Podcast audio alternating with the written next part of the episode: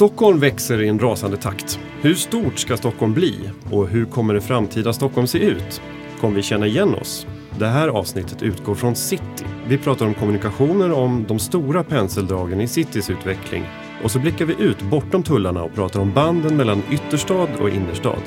Välkomna till Stockholm växer, en podd om stadens utveckling de närmaste åren. Jag heter Fritte Fritzson och med mig i det här första avsnittet har jag Ingela Lind, stadsdirektör och före detta stadsbyggnadsdirektör och Per Kallstenius, före detta stadsarkitekt. Välkomna hit! Tackar! Ja. Först om vi då börjar med de här inledande titlarna då. Ingela, du är stadsdirektör. Vad innebär den här rollen? Eh, ja, det betyder att jag är liksom stadens högsta tjänsteman och är egentligen ansvarig då för att se till att de politiska beslut som fattas av mm. fullmäktige genomförs i hela organisationen. Eh, jag har tidigare haft andra roller i Stockholms stad, bland annat varit stadsbyggnadsdirektör och då var jag ansvarig för liksom planering och byggande i Stockholm. Alltså bygglov, stadsplanering och stadsmätning. Då. Och så. Så det är, men just nu är jag stadsdirektör. Och Per, du har varit stadsarkitekt. Ja. Vad innebär den rollen? Ja, den har eh, skiftat över tiden. Om jag tänker på mina föregångare så är det ju en lång tid från 1661 eller vad man nu föredrar att börja någonstans. Men eh, under min tid, jag har ju haft två perioder i stan. Eh, på 80-talet och eh, sen senare på 90-talet och 2000-talet. Och de har skilt sig mycket åt vad gäller det här jobbet. Eh, senare år kan man säga stadsutveckling, att utveckla staden har varit väldigt mycket mer i fokus än tidigare. Mm. Ingela, om bara några veckor så kommer förhoppningsvis en ny översiktsplan att antas. Och den här översiktsplanen har fyra huvudmål. En växande stad, en sammanhängande stad, god offentlig miljö och en klimatsmart och tålig stad. Hur, hur samspelar de här fyra målen? Skulle jag säga? Jag tror, jag tycker att de samspelar på ett, på ett utmärkt sätt och de sam, liksom ringar in då alla de liksom, problem och utmaningar och, och liksom, ja, det, det som vi behöver göra. Alltså vi behöver växa. Eh, dels därför att människor flyttar hit. Vi kan inte liksom bestämma hur många som vill flytta hit utan vi får vara glada över att många väljer att flytta till Stockholm. Och då måste vi se till att vi klarar att möta de behoven av bostäder, arbetsplatser, skolor, infrastruktur eh, och samtidigt fortfarande vara den här fantastiska staden som människor vill flytta till. Mm. Och då är ju översiktsplanen ett sätt att liksom försöka beskriva ja, hur ska vi lösa den utmaningen och hur ska vi kombinera alla de här olika behoven. Och det, det är väl liksom, det är en slags ja, det är en plan men det är också en karta för vägen framåt. Mm. Det, det, är en massa olika behov som står mot varandra och i vissa fall kanske det inte går att förena mål. Vad, hur, hur, hur kan man resonera där? Alltså det, det som, man kan säga så här, man, man kan naturligtvis säga att det finns mål som inte är förenliga. Men jag tycker eh, om, om vi ser på liksom den stad som vi har så tycker jag den är ett bevis på att det har gått att förena en massa sinsemellan motstridiga liksom, behov. Eh, och att, att liksom, Stockholm, det som vi har byggt under senare år som Hammarby sjöstad, Norra Djurgårdsstaden och så, nordvästra Kungsholm och så där, visar att vi förmår att hantera att vi växer. Vi förmår året att hantera att ja, nu ska vi inte ha ett asfaltverk på nordvästra Kungsholmen längre. Nu bygger vi bostadskvarter där istället. Och, så. och då betyder det bara naturligtvis att vi måste flytta de här asfaltverken men det finns plats att flytta dem till. Så att, så att jag tycker Liksom, om man fokuserar för mycket på att det är motstridigt och jobbigt så där, istället för att se okej okay, vad är det vi vill uppnå, vad är det vi vill? Då har vi en fantastisk förmåga att lösa de här konflikterna tycker mm. jag i den här stan. Vi har varit ute och, eh, pratat med lite stockholmare faktiskt inför den här poddserien och eh, jag tänkte vi kunde lyssna på ett exempel från, eh, från Hanna som faktiskt bor på Kungsholmen. Mm. Hej Ingela Lind! Jag vill veta hur du tänker kring att behålla de gröna platserna och utrymmena i Stockholm när Stockholm förtätas i den takten gör idag? Ja, jag tror att det är Alltså, de gröna ytorna, både i Stockholms innerstad men också i ytterstad, är ju otroligt viktiga i den meningen. Dels därför att de ger liksom ett bättre klimat, en bättre liksom, en luft. Men det är ju också så att det är den bild vi har av Stockholm. Alltså om man jämför med när man går omkring i Paris så har man bilden av det är en stad med en liksom, total omsluten bebyggelse så dyker upp en plats som är en park någonstans. Medan Stockholm är den här blandningen. Och att liksom behålla den, den här blandningen men ändå då möta de behov som vi har av stora bostäder Det är naturligtvis en utmaning men jag tycker att vi klarar av den. Och att det handlar också då naturligtvis i de fallen att se till att de gröna ytor som vi har faktiskt blir mer användbara och, kan, kan liksom, och mera fyllda av vad ska man säga, parkkvaliteter. Att det inte bara blir liksom sly och liksom sånt som har blivit över. Men det är naturligtvis så att det är det kräver också att vi gör investeringar, inte bara när vi bygger nya hus utan också att vi gör investeringar i det offentliga rummet, i parker och i grönområden. Och det gör vi ju nu. Just det. Men, men, men det känns som att ett pedagogiskt problem kanske också att, att eh, förklara för folk att eh, det, det, eh, de här grönområdenas kvalitet det handlar om och inte bara kvadratmeter. Nej, precis. Nej, och det är det som är. Det finns ju många som säger att ja, vi måste ha liksom x antal kvadratmeter per. Liksom sådär. Ja, och jag, jag, jag vänder mig från det. Alltså det. Pelle och jag brukar ju säga vi, vi tillhör en, en, en generation av arkitekter som, som slogs mot allt vad normer och regler hette. Som sa att liksom, normer och regler, liksom de vi har, de gör att de styr den kreativa processen. Vi kan inte göra det vi vill, vi kan inte göra vettiga avvägningar. Utan vi liksom, och sen när vi lagom har lyckats liksom få undan en del av det så kommer det nu en ny generation som säger att vi ska ha normer och regler och sådär. Och jag tror, att, jag tror att det är ett misstag. Man måste liksom kunna utifrån en plats specifika behov se, ja men här har vi andra kvaliteter som, som kompenserar för liksom, att vi kanske inte har en lika stor gård eller vad det nu är. Så att utan vi måste ha ett friare sätt att liksom, titta på, på, på ja, hur vi hanterar det offentliga rummet. Mm, mm.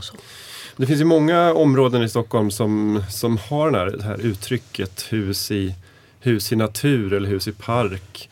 Och där tätheten kanske inte egentligen är hållbar med med, med våra mått mätt. Att man kanske skulle vilja, vilja bygga en tätare stad. Hur, hur kan man resonera när man liksom kikar på ett sånt område som, ja, men, som många i Västerort eller Årsta eller vad det kan vara?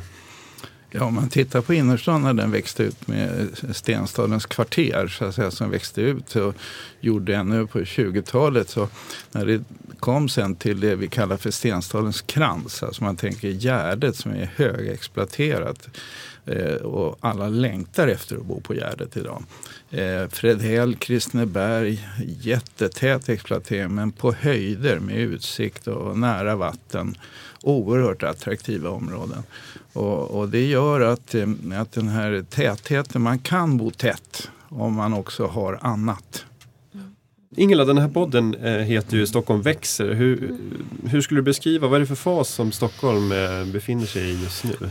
Jag tror att, alltså, om, om man säger då när, när Pelle och jag började jobba tillsammans sådär i, i slutet av, av 90-talet och, och då början av, av det här millenniet så, så var det en väldigt mycket diskussion om att man sa Stockholm är färdigbyggt, nu behövs det inget mer. Liksom, nu är, precis nu är det perfekt, nu ska vi inte ändra minsta grässtrå. Liksom så, så tror jag att idag är alla överens om att jo, men vi, behöver, vi behöver bygga mer bostäder, vi behöver mer skolor och så vidare. och så vidare. Vi behöver växa vidare. och Så och, och det, så att, ja, Nu tycker jag att vi befinner oss i en fas där alla liksom ändå på något vis bejakar det faktum att vi växer. Sen betyder det inte att de är jätteglada över att man bygger ett hus på andra sidan gatan eller så. Men att det finns en slags förståelse för att vi behöver bygga bostäder och skolor. Den, den tycker jag, den debatten behöver man inte ta just nu. Eh, utan, eh, men, men som sagt var, Sen betyder det ju inte att folk är jätteglada när, när man bygger just hos dem. Så att säga. Men det finns ändå en förståelse. Och den fanns inte för skulle jag säga 20 år sedan. Då tyckte man att det var färdigt. Då räckte det. Liksom. Mm. Var det då man inte byggde ut tunnelbanan lika kraftigt till exempel? Och under Ja, jag, jag, jag, tror att, ja, precis. Jag tror att man liksom, vi, vi lever med, med, med bekymren från den tiden då. Alltså att det under en stor del av 90-talet inte byggdes tillräckligt med infrastruktur och inte tillräckligt med bostäder. Vilket ju gör att eftersom vi har enorma planeringsperioder som, som krävs för tunnelbanebyggande nu. Nu har vi ju bestämt oss sedan några år tillbaka att bygga nya tunnelbanelinjer men de kommer ju inte vara klara på tio år. Eh, och, och hade vi byggt, fortsatt bygga bostäder i den normala takten under 90-talet som ändå fanns, då hade vi inte haft den här bostadskrisen som vi har nu. Så att säga. Så det är klart att, att det där var, det var ett liksom bekymmer att man hade den inställningen. så att säga. Mm. Då, då. Eh, per, du som, eh, du som började på 80-talet som, som stadsarkitekt i din första vända. Då. Hur, var, hur var målsättningarna då när det gäller planarbete? Vilka var utmaningarna? Märker du stora skillnader hur man resonerade? Man kan väl säga att det, det fanns, eh, vi gjorde en hel del i city trots allt om man tittar på cityterminalen och Blekholmsterrassen och så, här, så det man kallar förhandlingsplanering, alltså att man byggde över trafikled, överdäckade. Och sådana projekt hade vi ju som vi gjorde. Eh, däremot så var det mycket fokus eh, på byggnadsvård, ombyggnad.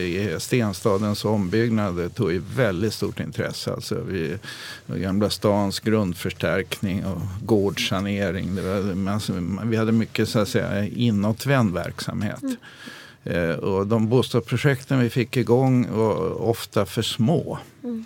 för att klara sig helt enkelt. Och mötte naturligtvis också motstånd. Men, men eh, inriktningen, eh, det som Ingela säger, det fanns en, en, en inställning att eh, där staden inte kunde hitta ny mark omedelbart att bygga på så, så var, det, var det färdigt. Mm. Men det med små projekt låter för mig som att det kanske är bra, bra att, inte, att inte bygga för stor, storskaligt. Jag ska svara på det så kan man ju säga att i och med att vi, vi fick igång Hammarby sjöstad så förstod vi värdet av att kunna starta någonting som var lite större. Och som man säger kunde ticka och gå och ge bostäder under lång tid och där vi också mm. kunde höja ambitionerna. Eh, felet med de många små projekten då att de eh, oftast inte uppnådde den, den kvaliteten och att de, de genomfördes för lite. Mm. Skulle du säga, bygger vi bättre idag än på 80-talet? Ja, tittar jag arkitektoniskt eh, på hur den arkitektoniska utvecklingen så har ju den varit eh, tveklöst bättre. Om jag faller tillbaka på Ingelas normdiskussion på 70-talet så hade vi en energikris i ryggen och så hade vi statliga normer om fönsterstorlekar. Det syns på bebyggelsen, den är full av små gluggar. Mm. Och sen så när det där upphörde systemet så har arkitekturen blivit rikare och bättre. Det är jag, alltså jag, jag, jag är optimist, det kan jag säga.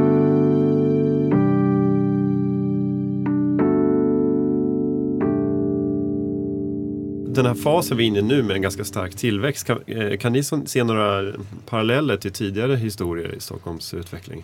Det är klart att det, finns, det kan säkert finnas paralleller men det som jag tycker är framförallt det stora, det är ju de stora skillnaderna. Alltså om man jämför med under miljonprogrammet där man liksom manglade ut nya stadsdelar. Alltså som, som var på jungfrulig mark där det inte ens fanns tunnelbana. Jag menar, man ska komma ihåg att Järva, södra Järva fick ingen tunnelbana förrän många år efter att människor hade flyttat dit. Så, att säga. så kan man säga de stadsdelar vi bygger nu bygger vi ju i kanten, i randen, alltså både Hammarby Sjöstad, Norra Djurgårdsstaden och sådär är ju intill den befintliga staden så att säga. Eh, och sen är ändå väldigt mycket av det vi bygger också ändå fortfarande kompletteringsbebyggelse. Jag tycker skillnaderna är större än likheterna mellan vad vi hamnade i, i då. Så där. Och framförallt just att vi eh, skulle jag säga ändå är, är liksom bättre på att säkerställa de här stadsdelarnas koppling till den befintliga bebyggelsen. Mm. Det blir liksom inte de här satellitstäderna som vi, som vi ju ägnade oss åt på den tiden.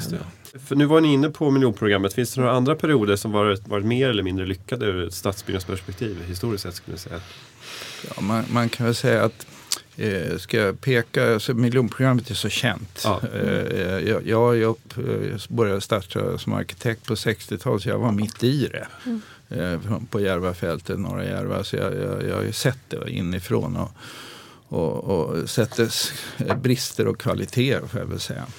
Eh, både, både, ska man titta på perioder när vi byggde ganska dåligt så, så var det eh, runt 1970, början på 70-talet. Och då, då hade vi en osäkerhet om var arkitektkåren stod. Eh, vi hade, eh, som Ingela säger, vi hade ett ganska besvärligt normpaket helt enkelt mm. som folk hade svårt att hantera. Jag brukar åka runt och titta på servicehusen som är byggda på 70-talet så ser ni problemet eh, byggande. Så att, på det sättet så, så, tycker jag att byggandet blev bättre, har blivit bättre och, och att de flesta eh, som producenter idag gör mycket bättre ifrån sig mm. än tidigare. Mm.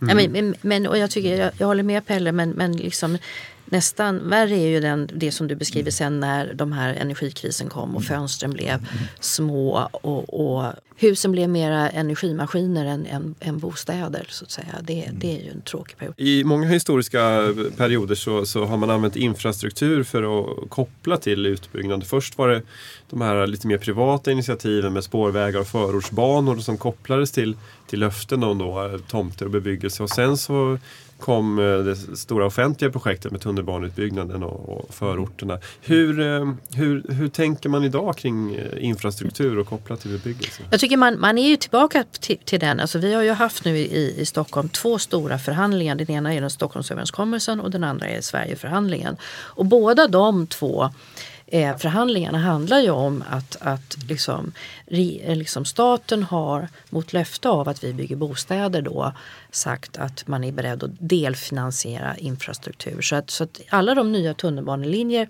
som nu kommer till stånd i Stockholm och även spårvagnslinjer och förlängningen av Roslagsbanan. Det handlar ju om en kombination av att kommunerna säger vi ska bygga bostäder och då får vi den här infrastrukturen. Så vi är liksom tillbaka egentligen där, där vi var tidigare. Och det är ju ett rimligt sätt att hantera. Det är klart att vi ska vi behöver koppla samman infrastruktur och bostadsbyggandet. Mm.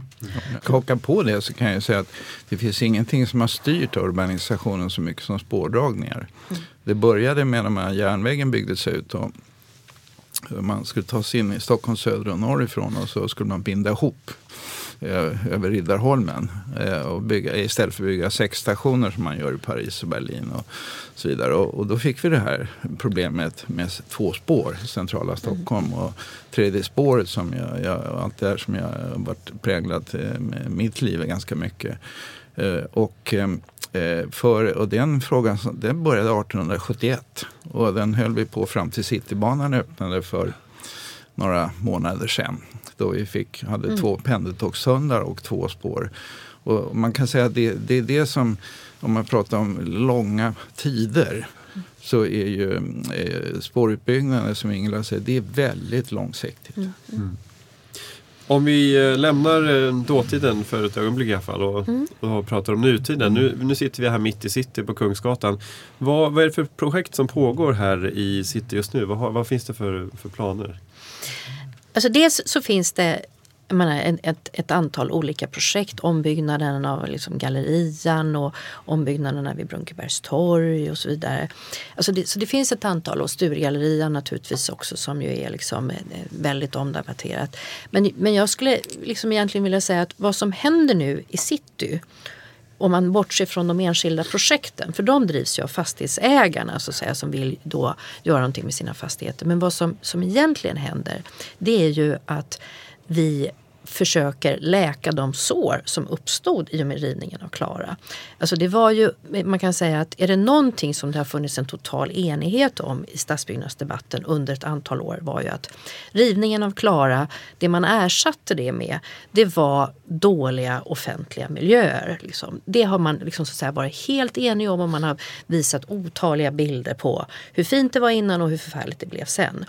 Nu när vi försöker göra någonting åt det, när vi försöker liksom tillsammans då med fastighetsägare se till att offentliga rum som ingen har velat gå i helt plötsligt blir attraktiva platser att vara på. Då uppstår helt plötsligt en bevarandevåg. Så helt plötsligt så kommer en massa olika instanser och säger ja men de här husen är jättefina och de ska vara kulturminnesklassas. Och, och för mig blir det helt absurt.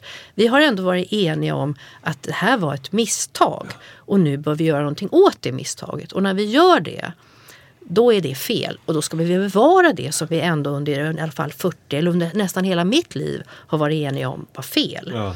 Och, och, då tycker jag, alltså om man, om man, jag gick här kvällen när jag hade varit på Operan och så skulle jag hem och så går jag över Brunkebergs torg helt plötsligt och inser det har jag inte gjort. Det har jag inte gjort någonsin sen jag var liten och Brunkebergs torg var gammalt. Liksom. Eh, därför att nu kan man det. Därför att nu ligger hotell där, det finns serveringar, det finns människor som rör sig där. Så jag vågar gå där. Eller om man går på Drottninggatan så går jag plötsligt Mäster Samuelsgatan för att komma ner mot Biblioteksgatan. Jag gick aldrig där. Stockholmarna har i decennier gått på Drottninggatan, Klarabergsgatan och Hamngatan. Mm. Ingen annanstans i city. Därför att där har man inte haft något skäl att gå. Nu i och med liksom mordgallerian och i, med det som händer så har helt plötsligt city blivit mycket större och det är mycket, det offentliga rummet där vi vågar röra sig mycket större. Det är det viktiga som händer. Sen om man bygger på en våning här eller vad man liksom gör. Det är liksom inte, det är inte liksom målet utan det är att vi ska få ett, ett city som faktiskt lever och där människor är flera timmar på dygnet och där man vågar gå. Det är det stora som händer i city just nu tycker jag. Ja. Jag har själv stått i de där groparna och sett eh, det, det är nästan ofattbart eh, hur det såg ut i city. Och, och villrådigheten med byggherrarna vad man skulle bygga och hur det skulle gå till, den var ju stor. Och man byggde kontor, man byggde hus på samma sätt som man gjorde ute i ytterstan. Så att säga. Jag hade inte höga ambitioner. Samma cellkontor, samma hus, samma element. Och det blev många stycken inte bra. Och eh, eh det var ju problemet att, eh, att, att få entrépunkter, dåliga bottenvåningar, Eh, Eh, påver, arkitektur, de välkända parkeringshusen, Elefanten och Warenberg och mycket annat. Så, som gjorde att, att, eh, att det vi ersätter det var inte tillräckligt bra. Det var bara att inse det. Och sen har det gjorts oerhört mycket för att förbättra det här och mycket är kvar att göra för att förbättra city. Sen ska vi komma ihåg att att det som eh, förändras det är också levnadsmönster. Att kollektivtrafiken är så oerhört mycket viktigare för de yngre idag än den har varit tidigare. Man packar inte bilen och åker och parkerar rakt in i city för att lasta fullt med varor. Man vill gå och röra sig. Och eh, Citybanans öppning det är en radikal omorientering i mm. rörelsemönstren i hela city och eh, gentemot Mälardalen i övrigt också. Ja, i och med att det blir fler knutpunkter också i och med mm. nya stationen i Odenplan. Odenplan, ja, precis. Ja. precis. Uh, om vi blickar bortom uh, city då. Alltså det finns en ganska tydlig gräns som ni var inne på mm. innan det här mellan innerstad och ytterstad i och med, med tullarna då. Som jag tänker mig är hyfsat unikt för Stockholm ändå och för, mm. för, för oss stockholmare. Är det någonting som man ska bevara de här tydliga gränserna eller vill man från stadens sida sudda ut det här? Alltså jag, jag tror att så här, alltså, eh, det som, som är väl ambitionen, alltså vi hade, den tidigare översiktsplanen hette Promenadstaden och den, det har ju många hånat och tycker vad är idé. Liksom sådär. Då, när, när, när jag var med och liksom arbetade med den så var ju, även om inte jag var med och namngav den, men ambitionen med den var ju att liksom, eh, att säga, se till att genom hur vi utformar staden också påverka människors val av transportmedel. Alltså om, du, om du är i Stockholms innerstad Eh, och ska någonstans så är sannolikheten att du går till fots, även om avståndet de facto är ganska långt, den är rätt stor därför att den, liksom, du kommer ut på Hornsgatan eller så och då går du hela vägen till Hornstull. Fast det kanske egentligen är längre än om du skulle gå från Kärrtorp till Björkhagen. Bara därför att hur den liksom, staden eller hur de stadsdelarna är utformade gör att du i mindre utsträckning, du går till tunnelbanan och sen så åker du den. Liksom. Och, och då liksom ambitionen nu har varit med, med både den här innerstadens krans då, Hammarby sjöstad och sådär eh, det vi måste gå vidare med, hur länkar vi den vidare? Och det betyder inte att vi ska bygga stenstad överallt. Men hur länkar vi ihop det där på ett sätt? Jag tycker till exempel att, att när jag nu går någon gång på Skanstullsbron eller åker bil på Skanstulls, gamla Skanstullsbron så går det en massa människor där. Det har det inte gjort förut. Och de går dit. De går inte bara ner för att de ska spela badminton utan de går mellan Skanstull och Mårtensdal, alltså den delen av Hammarby sjöstad. Då tycker jag, då känner jag mig nöjd. Då har vi lyckats. Ja. Därför då betyder det att människor i högre utsträckning väljer att gå därför att det känns tryggt och naturligt. Och att hitta de där punkterna för jag tycker att Hammarby sjöstad är en fantastisk succé. Men jag tycker att det är en brist att Hammarby sjöstad valde att bara vända sig till innerstan. Nu försöker vi kompensera men man borde också ha hittat vägar hur man kopplar sig vidare till Hammarbyhöjden och vidare. Mm. Och, så. och det betyder som sagt var inte stenstad överallt men hur vi utformar bebyggelsen så gör att vi påverkar hur man väljer att gå. Och, eller att man överhuvudtaget väljer att gå eller cyklar eller liksom rör sig. Mm. Eh, och, så. och det är liksom den, den, stora utmaningen. Så det betyder inte att vi ska sudda bort den där, den där gränsen. För den består till stor del av vatten mm. och av nationalstadsparken. Men, men vi ska ändå göra det möjligt för människor att i högre utsträckning välja hur man rör sig i stadslandskapet till fots. Just det. Vi kan lyssna på ett till klipp som, som handlar om det här. Eh, en fråga från en man som heter Sune som vi också träffade på Kungsholmen som handlar om hur, hur stan kan eventuellt eh, bidra till eh, kopplingen mellan inner och ytterstad. Ja, hur och när kan ni flytta ut eh, centraladministration från centrum till ytterområdena så att det dels blir väldigt mycket billigare och, och dels får en annan närkontakt med folk i ytterområdena. Det tycker jag är det viktigaste. Vad säger ni, har, har staden en, en, eh, en, så att säga, en skyldighet att, att sprida sina egna resurser för, för, för att eh, möjliggöra mer dynamiska eh, stadsdelar i ytterkanten? Det gör vi ju. Alltså, vi har ju under ett antal år flyttat liksom, eh, centrala förvaltningar ut från Stockholms innerstad till till exempel till Farsta centrum eh, och till, liksom, till Söderstaden och sådär. Så, så det är ju saker som, som vi gör. Sen ska man ju komma ihåg då att, att Eh, det behöver inte nödvändigtvis bli att det blir billigare. Alltså de stadsdelar som mest skulle behöva stora arbetsplatser, där finns det inga kontor. Så då ska vi bygga nya kontor och då blir de hyrorna de facto dyrare än vad, de, vad man sitter i. Liksom då. Sen är det ju andra aspekten att en del av de verksamheter som vi har behövs, har må många dagliga besökare. Och då är det vettigt att ha dem någorlunda centralt så att människor kan ta sig dit från olika delar av staden. Då, då. Jag skulle bara inflika lite om ehm, stadens eh, så att säga, symboler i form av offentliga byggnader. Vi är vana att se vid ett kungligt slott och kyrkor. Och så. Vi har ett stadshus som är kanske en av Stockholms mest kända signaturer ute i världen. Nästan den kändaste logotypen som, som finns i Stockholm. Och eh, det här att vi har offentliga byggnader som har offentligt innehåll och som, som tecknar ut i stadsmiljön, det har också ett värde. Eh, Ingela kämpade en väldigt massa år för att ha eh, tingsrätten kvar i Rådhuset till exempel. Där att man har eh, där samband med polishuset och Kronobergsparken och allt det där. Och att ha så att säga, rättssamhällets symbol. Eh, när vi startade med kunde de lika gärna flytta till Haninge eller mm. Sollentuna. Mm. Men vi tyckte att det var ett stort värde så att säga, för, för rättssamhället att, att den här byggnaden hade sitt innehåll. Och, och att vi i riksdagen flyttade tillbaka till riksdagshuset, det var inte helt självklart heller en gång på 70-talet. Och, Just, det var ju, Stadsteatern var en kort period. Mm, ja, precis. Ja, precis. Ja, så att, jag vill säga också att offentliga byggnader som också har ett innehåll, det är betydelsefullt för stan. Mm.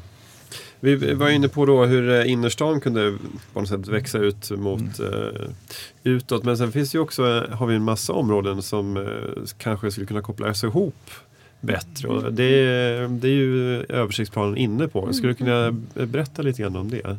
Ja, alltså, man kan ta ett exempel. Vi har jobbat länge med Kista till exempel med omgivande kommuner. Och jag förmånen att få fortsätta en, en hel del av de eh, länksamarbeten. Vi har, vi har ju fem kommuner mm. som, är, som ligger runt en, en, nästan som en mellansvensk stad av Uppsala, Linköpings storlek ungefär och, och, att förbättra kommunikationer och länkar. Och vi har hittat plats för tre nya stadsdelar som ingen hade tänkt på för, för 20 år sedan. Som är på gång och, och där överbryggar vi så, hit, det var så att säga, diken och hinder och barriärer. Mm mellan städer, stadsdelarna. Och, och de har vi då satsat väldigt mycket på att bygga bort och överbrygga. Mm.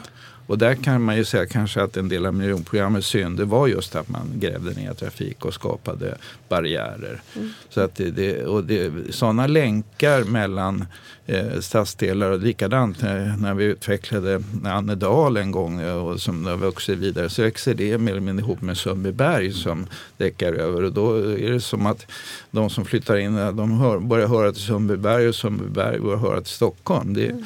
och det, det var helt åtskilda världar. Mm. Men det här samarbetet mellan kommunerna, tycker ni att det fungerar bra som det är idag?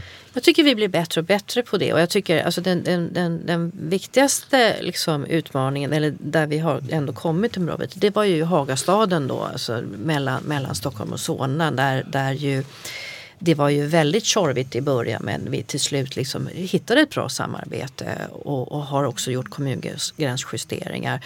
Jag tycker också samarbetet med Sollentuna kommun vid, vid, vid Kista Eh, och så så, så, att vi blir, blir bättre och bättre för det. Men det handlar ju mycket också om liksom vilken attityd vi har från stadens sida. Att liksom, Stockholm kan inte som den största kommunen komma och säga ja, vi, vi behöver lite, ja, vi är här, nu får ni hjälpa till med det där. Utan man måste liksom hitta en ömsesidig nytta liksom, för varandra. Eh, och jag brukar säga visserligen på skoj, men jag kan liksom säga jag tycker att Kymlinge som har en helt öde station som ligger vid Kista jag skulle tycka att Sundbyberg kunde liksom lämna Kymlinge till oss men då kunde de få Annedal för de som bor i Annedal tror att de bor i Sundbyberg. Mm.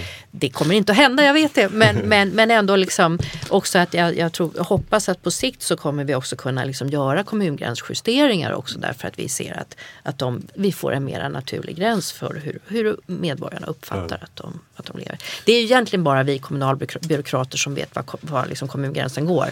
Jag känner ju den i kroppen när jag passerar den. Jag tror du har den inte alls lika liksom, ja, aktuell för dig. Liksom, ja, just, just kring Annedal så är min, eh, min mentala kompass lite bristfällig. Tror ja, jag. Ja. Mm. Men, men det finns ju vissa sådana här överkommunala planeringsinstrument som RUFS, det är den här eh, regionplanen. Mm. Men tycker ni att det skulle behövas eh, fler så här överkommunala instrument eller skulle det finnas fler möjligheter att påverka ovanpå, ovanpå kommunen? Man kan, säga så, man kan aldrig fråga en kommun om de vill ha överkommunala instrument. Det vill vi aldrig ha. Liksom. Eh, alltså, så, sen så tycker vi att det är bra med, med RUFSen, att det är nästan regionplanen. Men vi tycker egentligen bara den är bra så länge som den bara lägger ihop vad alla vi kommuner vill göra och mm. det blir en liksom översiktsbild av vad håller vi respektive kommun på med. Vi känner inget behov av att ha någon liksom, styrning utan vi, jag tror att liksom, eh, däremot så, så, som, så behöver vi och bli bättre och jag tycker vi har alltså jämfört med när jag kom in i staden, blivit väldigt mycket bättre på att liksom komma överens två kommuner emellan. Det är mera där och där behöver vi inte ha hjälp av landstinget för att komma överens med Sollentuna till exempel om Helenelund i Kista. Det är bättre att vi gör det gemensamt. Därför att vi har valutan. För till syvende och sist kommer det handla om pengar, byggbar mark, byggrätter. Och då är det vi respektive som har dem den valutan för att komma överens då. Den, den valutan har inte landstinget. Liksom.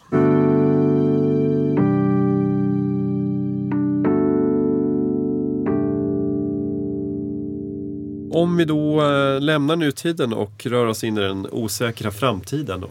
Eh, alltså vi, vi ska bygga ett Stockholm som fungerar eh, både idag för oss som bor här och för de framtida invånarna. Hur, hur, hur kan man säkerställa det? Jag tror att vi, vi liksom behöver bli ännu bättre på att gå ifrån för du, du var inne på i början där, ja men är det inte bra med små projekt sådär? Och jag tycker, alltså det, det finns någonting positivt med de små projekten. Men de små projekten måste ändå ingå i något större sammanhang. Vi har jobbat under den här mandatperioden med att få till, till stånd riktig områdesplanering då.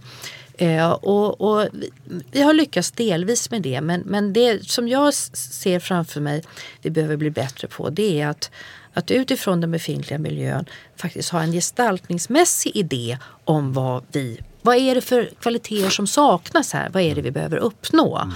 Eh, och inte bara liksom titta på en karta och se okej okay, här finns det lite plats, här kan vi sätta ner något litet hus och här finns det lite som jag kallar Barbapappa-planering för det blir nästan rosa duttar där. Mm. Liksom, utan mera, okej, okay, om vi tittar på Björkhagen, vad är det som saknas där? Ja, det finns inget torg, liksom, det finns inget offentligt riktigt rum. Mm. Hur, hur kan vi uppnå det? Liksom? Eller här behöver vi en bättre koppling mellan Östberga och Örby. Hur får vi den till så?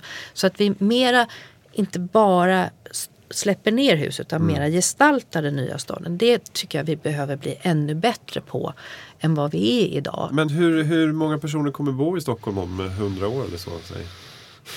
Alltså jag, jag, tycker det, liksom det spännande med liksom Stockholms utveckling det är att man, det har, kan man inte ha någon aning om egentligen. Mm. Utan det som, som jag tycker är intressant att fundera kring det är vad, kommer, vad är det vi kommer att kalla Stockholm?